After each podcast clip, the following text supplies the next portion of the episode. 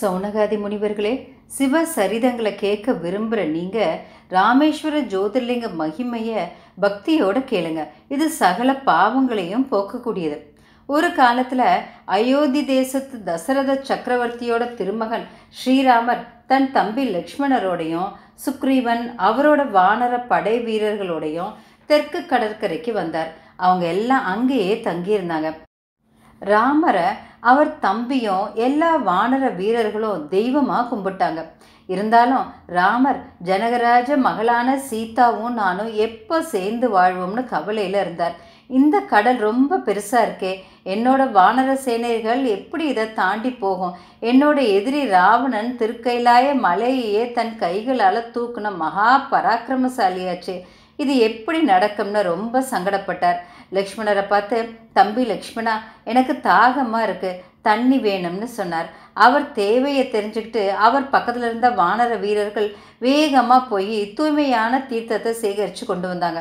சுவாமி இது சுத்தமான தண்ணி குடிக்கலாம்னு சொன்னாங்க.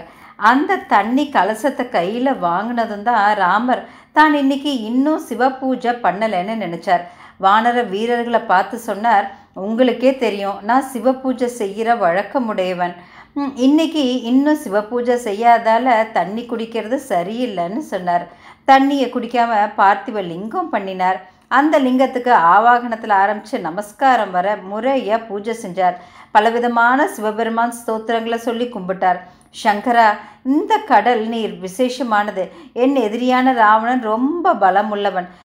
என் கிட்ட இருக்க வானர சேனைகளோ மனவலிமை அந்த அளவுக்கு இல்லாதவங்க. இந்த சமயத்தில் எங்களுக்கு உங்கள் திருவருள் கடாட்சம் அதிகம் வேணும். ராவணன் உங்கள் பக்தன். அதனால் மனுஷங்களால் ஜெயிக்க முடியாதவராக இருக்கார். உலக நன்மையை நினச்சி ராவணனை கொள்கிற விஷயத்தில் கருணை காட்டணும்னு கும்பிட்டார். பிரதட்சிணம் வந்தார். சிவமந்திர தியானத்தோட புனர் பூஜை செஞ்சு கல்லால் வாத்தியம் வாசித்தார் அப்போ சிவபெருமான் அவரோட பூஜையால் சந்தோஷப்பட்டு சகல பரிவாரங்களோட காட்சி கொடுத்தார். ஸ்ரீராமா உனக்கு சுபம் உண்டாகுகன்னு சொன்னார். அவரோட திவ்ய மங்கள தேஜோ ரூபத்தை தரிசித்தார் ஸ்ரீராமர். திரும்பியும் அர்ச்சனை பண்ணி ஸ்தோத்திரம் சொல்லி கும்பிட்டார். ராவணனை ஜெயிக்கக்கூடிய வரங்களை எனக்கு தந்தருளணும்னு கும்பிட்டார். சிவபெருமான் நீ விரும்பினபடி உனக்கு ஜெயம் உண்டாகுகன்னு சொன்னார். ஸ்ரீராமர் கலச தண்ணியை சிவபெருமானுக்கு சமர்ப்பிச்சிட்டு குடித்தார் சிவபெருமானை பார்த்து சுவாமி இந்த திருவுருவத்தோட இங்கே கோயில் கொள்ளணும். எல்லாருக்கும் அருள் புரிஞ்சு எல்லாரையும் புனிதராக்கணும்னு கும்பிட்டார். அப்படியே சிவபெருமானம் ஸ்ரீராமர் கேட்டுக்கிட்டபடி ராமேஸ்வரருங்கிற பேரில் மூணு லோகத்தில் உள்ளவங்களும் புகழும்படி அங்கே கோயில் கொண்டிருக்கிறார்.